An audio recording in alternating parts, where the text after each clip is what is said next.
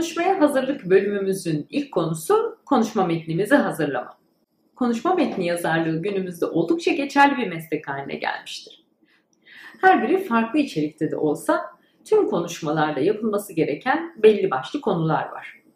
Konuşmanızı planlamanız, konuşma esnasındaki hareketleriniz ve ses çeşitliliğiniz ve son olarak da değerlendirme yani konuşmanızı derinlemesine gözden geçirme. Bakın bir konuşma hazırlarken yapılan en büyük yanlış nedir biliyor musunuz? Konuşmayı yazılı metin halinde hazırlamak. İletişim profesörü James Winans yazmanın göze, konuşmanın ise kulağa hitap ettiğini ve bir konuşma hazırlarken mutlaka bunun dikkate alınması gerektiğini söyler. Yazmak öğrenilen bir kavramdır. Oysa konuşmak her birimiz için kazanılmış bir yetidir. Eğer iyi bir konuşmacı olmak istiyorsanız göze değil, kulağa hitap eden şekilde yazabilmeyi başarmalısınız. Bir konuda yazarken öne çıkarmak istediğiniz yerleri, kelimeleri, alt çizgiler, italikler, koyulaştırmalar, parantezlerle vurgulayabilirsiniz.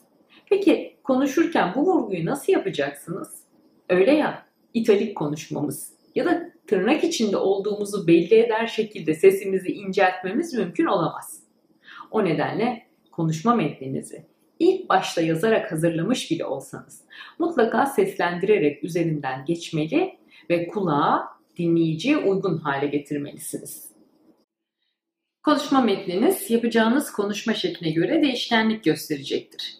Mesela doğaçlama konuşmada metniniz daha az önem taşırken bilgilendirme konuşmasında içerdiği bilgilerin doğruluğu, ikna konuşmalarında ise kurgusu en önemli konu olacaktır.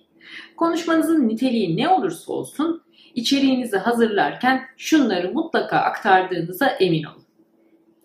Anlatmak istediğiniz sorun, bu sorunun oluşmasının gerçek nedeni, çözüm yolları ve son olarak dinleyicinizin bu durumu değiştirmek için yapabilecekleri. Özellikle ikna ve fikir konuşmalarında bu noktaları mutlaka vurgulamalısınız. Konuşmanın niteliği, içeriği ve gücü dinleyicinin algısı ile birleşince ortaya kitleleri derinden etkileyen mucizevi durumlar çıkabilir. Buna en güzel örnek Martin Luther King'in yaptığı Bir Hayalim Var adlı konuşma. Bu konuşmayı YouTube'dan bulabilirsiniz. Böyle bir konuşma zamana ve mekana bağlı olmaksızın herkesi etkileyecek bir güce sahip. Tabii ki her konuşma bu denli etkileyici olmak durumunda değil. Sizin yapacağınız konuşmanın amaçlarınıza hizmet etmesi ve dinleyicinizde istediğiniz etkiyi bırakması yeterli.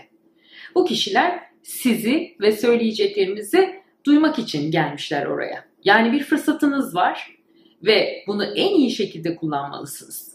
Dinleyicileri baştan itibaren nasıl yakalayacaksınız?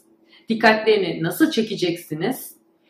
Ve tabii ki daha sonrasında nasıl bitireceksiniz? Konuşmanızı güçlü ve akılda kalıcı bir şekilde sonlandırmak için nasıl bir yol izleyeceksiniz? Gelin bölümler halinde bunlara değinelim.